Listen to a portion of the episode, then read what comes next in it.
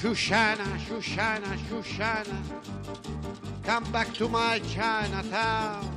I sing for you, Shoshana. I show a memories clown. Shoshana, Shana, Shana. Come back to my Chinatown. I sing for you, Shoshana. Chinatown, Chinatown. Guardando orecchio si vede Shanghai in fondo ai viali di Vienna. E la sua sagoma si accenna inconfondibile in mezzo al via vai. Tuo zio ti aspetta raggiungilo. Quando ti guarda decifralo. È tutto cinema cinema cinema. Ah comes back to my old Chinatown. Ah zio zio com'è com'è spiega la vita spiega com'è Ah, zio, zio, com'è, com'è, spiegami tutto, spiega perché. Eh, piano piano si srotola di questo film la pellicola, ah, zio. Certe retoriche stantie che parlano di un popolo di navigatori non declinano mai con precisione e esattezza l'umanità che si nasconde dietro le etichette. I navigatori sono fatti di capitani di lungo corso e di naufraghi, di mozzi e di persone che avvistano una qualche riva gridando terra o land ho, a seconda delle grammatiche di partenza da cui nascono. Sono i marinai salgariani rimasti fermi a guardare, pieni di speranza, le terre lontane, i tramonti che non raggiungeranno mai, nemmeno computando su almanacchi e libri di geografia rimediati la traiettoria costante di meridiani e paralleli. Sono camminatori che il mare lo cercano come ultima meta o primo momento del viaggio, attraversando deserti e terre desolate fatte di fango e di paludi.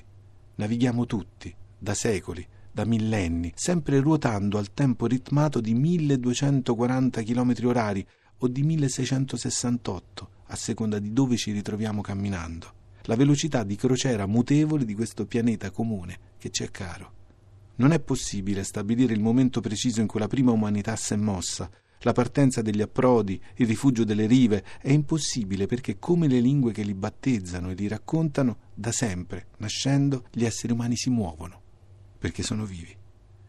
Arrivare, cercando di salvare almeno un mondo, come sperava Borges, dal latino parlato ad ripare, portare a riva, composto parasintetico di ripa, riva, giungere, raggiungere, poi tutti gli altri significati che a cascata sono arrivati fino a noi l'idea di approdo, di un luogo dove è possibile arrivare e poi fermarsi, quello che tutti gli esseri umani fanno da sempre.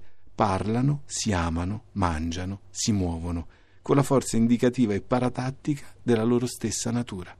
Gli arrivanti siamo noi nei secoli, tutti noi che ci innamoriamo di un luogo e lo chiamiamo casa, e lì ci fermiamo o restiamo sospesi per vite di rimedio o leggendari magari e intanto sogniamo un ritorno che ci faccia rivedere Itaca o le langhe, dopo anni di sole e di mari del sud. Arriviamo, partiamo, ci fermiamo e le nostre lingue camminano e si muovono con noi, diventano un baciamano spagnolo del Cinquecento, la polpa arabeggiante e medievale di un'albicocca. Nel Settecento l'Europa intera rinfaccia e invidia all'Italia il suo dolce far niente, mentre nello stesso periodo illuminato e rivoluzionario la stessa lingua, che è poi la nostra, regala il pianoforte e l'influenza.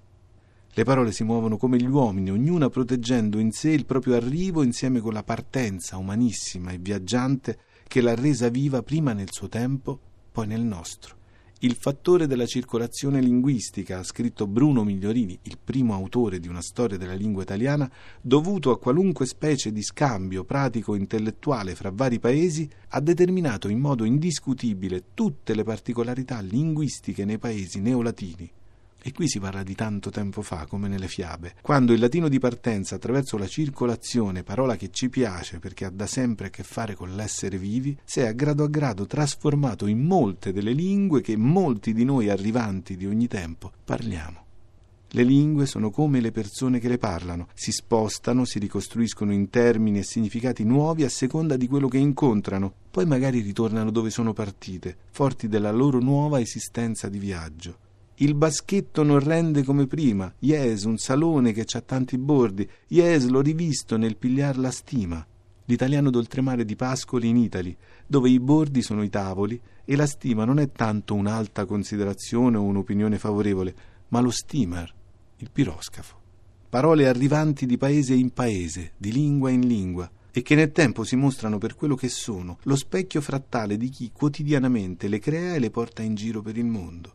Le donne e gli uomini che hanno come unico passaporto plausibile quello mostrato alla dogana da Albert Einstein. E se anche non è vera la vulgata che lo vede scrivere umana sul modulo di Ellis Island, sul rigo della risposta alla domanda razza, è vero comunque lo spirito con cui questa storia viaggia e si racconta da sé mentre arriva.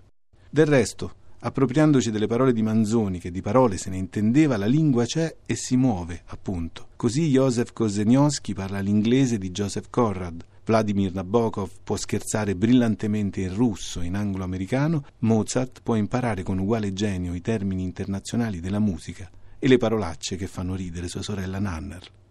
L'arrivo e il ritorno sono la stessa cosa, a guardare bene, ce lo spiega Caproni con la sua falsa indicazione.